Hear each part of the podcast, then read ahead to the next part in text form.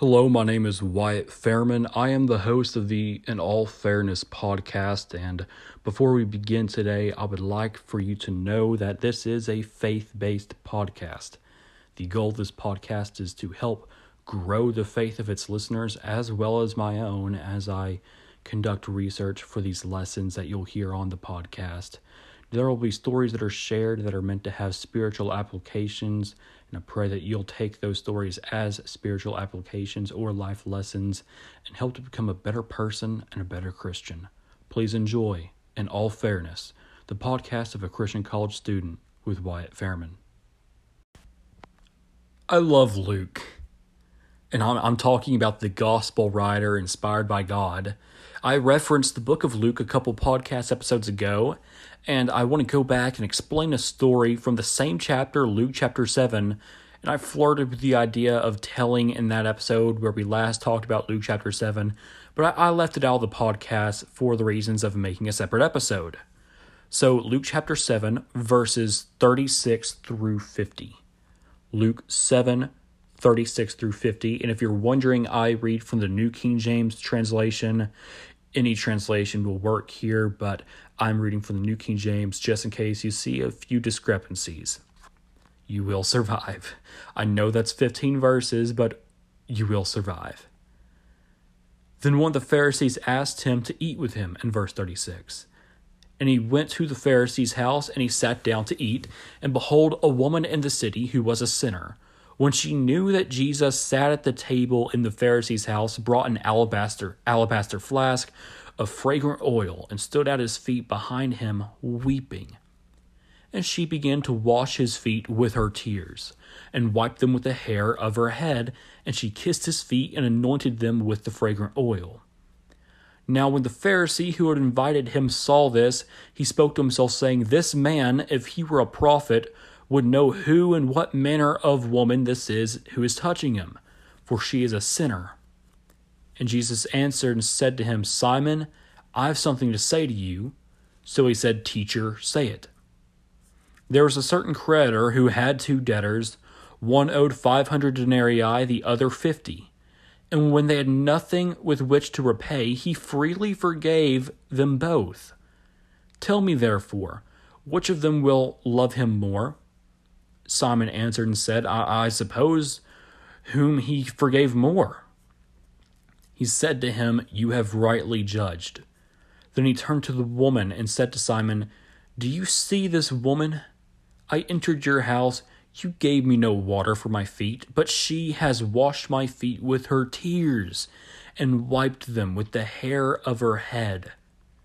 You gave me no kiss, but this woman has not ceased to kiss my feet since the time I came in. You did not anoint my head with oil, but this woman has anointed my feet with fragrant oil. Therefore I say to you, her sins, which are many, are forgiven, for she loved much. But to whom little is forgiven, the same loves little. Then he said to her, Your sins are forgiven. And those who sat at the table with him began to say to themselves, Who is this that even forgives sin? Then he said to the woman, Your faith has saved you. Go in peace. There's a few reasons I share that story, and again, that, that is straight from the mouth of Jesus Christ. There is no differentiating there. That is word for word, Luke chapter 7, verses 36 through 50. You can read it yourselves. Maybe you read along. I don't know, but that is strictly from the Word of God. And there is a few reasons I share that story. Reason one God will forgive you no matter how great your sin is if you have faith and obey Him and you ask Him for forgiveness. Reason two even at the end of this passage in verse 48, do you notice how the people don't care that she's forgiven? They're so gobsmacked by the very idea the very idea that Jesus is able to forgive sins, that someone, let alone Jesus, is able to forgive sins, and the authority that that forgiveness must entail, that they miss the entire point. And the point is, your sins can be forgiven, but there's one last reason I share this story, starting in verse 37. When she knew that Jesus sat at the table in the Pharisee's house, she brought an alabaster flask of fragrant oil and stood at his feet behind him, weeping. Do you read of an invitation anywhere?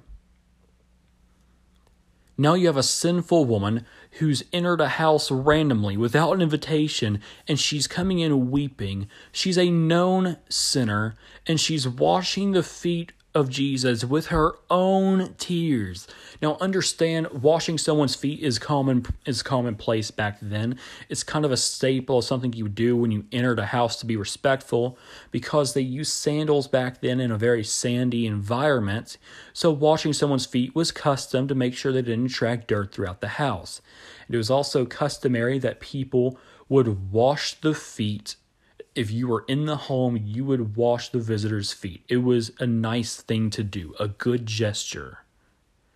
And he calls, Jesus calls Simon out for not doing anything of that sort. In the meantime, she is so distraught by her own sins that her tears are washing his feet. And she has no rag to clean them with after she's done washing them, so she uses her own hair. She even proceeds to kiss Jesus' feet, a sign of affection. You know, it's interesting how at the end of a sermon, preachers will offer an invitation. But I'm going to let you in on a secret. The invitation is available at any part of the sermon. The invitation is available at any part of your worship service. The invitation is available at any part of your day the in, the invitation it's available at any part of any day. This lady did not have a formal invitation to dine with the Pharisees and Jesus. What she had was an invitation to obey the word of God.